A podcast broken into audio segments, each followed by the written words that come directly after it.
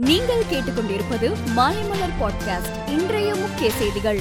பொங்கல் பரிசு தொகுப்பில் வழங்கப்பட்ட ஒரு மஞ்சள் பைக்கு ஐந்து ரூபாய் பத்து ரூபாய் தான் விலை இருக்கும் ஆனால் பொங்கல் தொகுப்பில் உங்களுக்கு கொடுக்கப்பட்ட மஞ்சள் பையின் விலை ரூபாய் அறுபது என நிர்ணயிக்கப்பட்டது. இரண்டு கோடியே பதினைந்து லட்சம் மஞ்சள் பைகளை வாங்கி அதன் ரேஷன் கடை மூலமாக கொடுத்து ரூபாய் நூத்தி இருபது கோடி கமிஷன் அடித்திருக்கிறார்கள் என பாஜக தலைவர் அண்ணாமலை குற்றம் சாட்டினார். இலங்கை கடற்படையினர் தொடர்ந்து தமிழக மீனவர்களை கைது செய்து வரும் சம்பவம் நடைபெற்று வருகிறது. இந்த நிலையில் ராமேஸ்வரத்தை சேர்ந்த பன்னிரண்டு பேரை நேற்று நள்ளிரவு கைது செய்தனர். சென்னையில் நூத்தி ஓராவது நாளாக விலை மாற்றமின்றி பெட்ரோல் ரூபாய் நூத்தி ஓரு புள்ளி நாற்பதுக்கும் டீசல் ரூபாய் தொண்ணூத்தி ஒரு புள்ளி நாற்பத்தி மூன்றுக்கும் விற்பனையாகிறது. இந்தியாவில் தினசரி கொரோனா பாதிப்பு குறைந்து வரும் நிலையில் இன்று காலை வெளியிட்டுள்ள மத்திய சுகாதாரத்துறை அறிக்கையில் கடந்த இருபத்தி நான்கு மணி நேரத்தில் புதிதாக நாற்பத்தி நான்காயிரத்தி எட்நூத்தி எண்பத்தி ஏழு பேர் கொரோனா தொற்றால் பாதிக்கப்பட்டுள்ளனர்.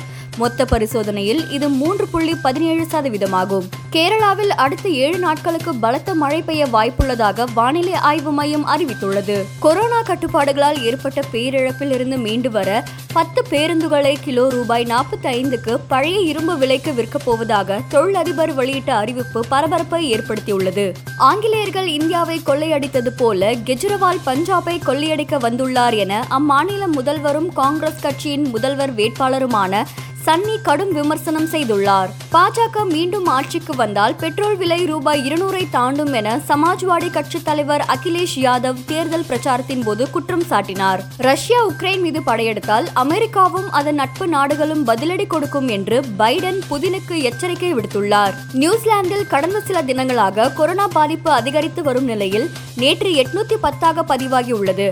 கடும் கட்டுப்பாடுகளை நியூசிலாந்து விதித்துள்ள நிலையில் கொரோனா தடுப்பூசி கட்டாயம் என்பதற்கு எதிராக எதிராக ட்ரக் டிரைவர்கள் போராட்டம் நடத்தி வருகின்றனர் என்பது குறிப்பிடத்தக்கது. ஐபிஎல் மெகா ஏலத்தில் அதிகபட்சமாக இஷான் கிஷன் பதினைந்து புள்ளி இருபத்தைந்து கோடி ரூபாய்க்கும் தீபக் சாகர் பதினான்கு கோடிக்கும் ஸ்ரேயஸ் ஐயர் பன்னெண்டு புள்ளி இருபத்தைந்து கோடிக்கும் ஷர்துல் தாக்கூர் பத்து புள்ளி எழுபத்தைந்து கோடிக்கும் ஹர்ஷல் பட்டேல் வனிந்து ஹசராங்கா நிக்கோலஸ் பூரன் ஆகியோர் பத்து புள்ளி எழுபத்தைந்து கோடிக்கும் ஏலம் எடுக்கப்பட்டார்கள்.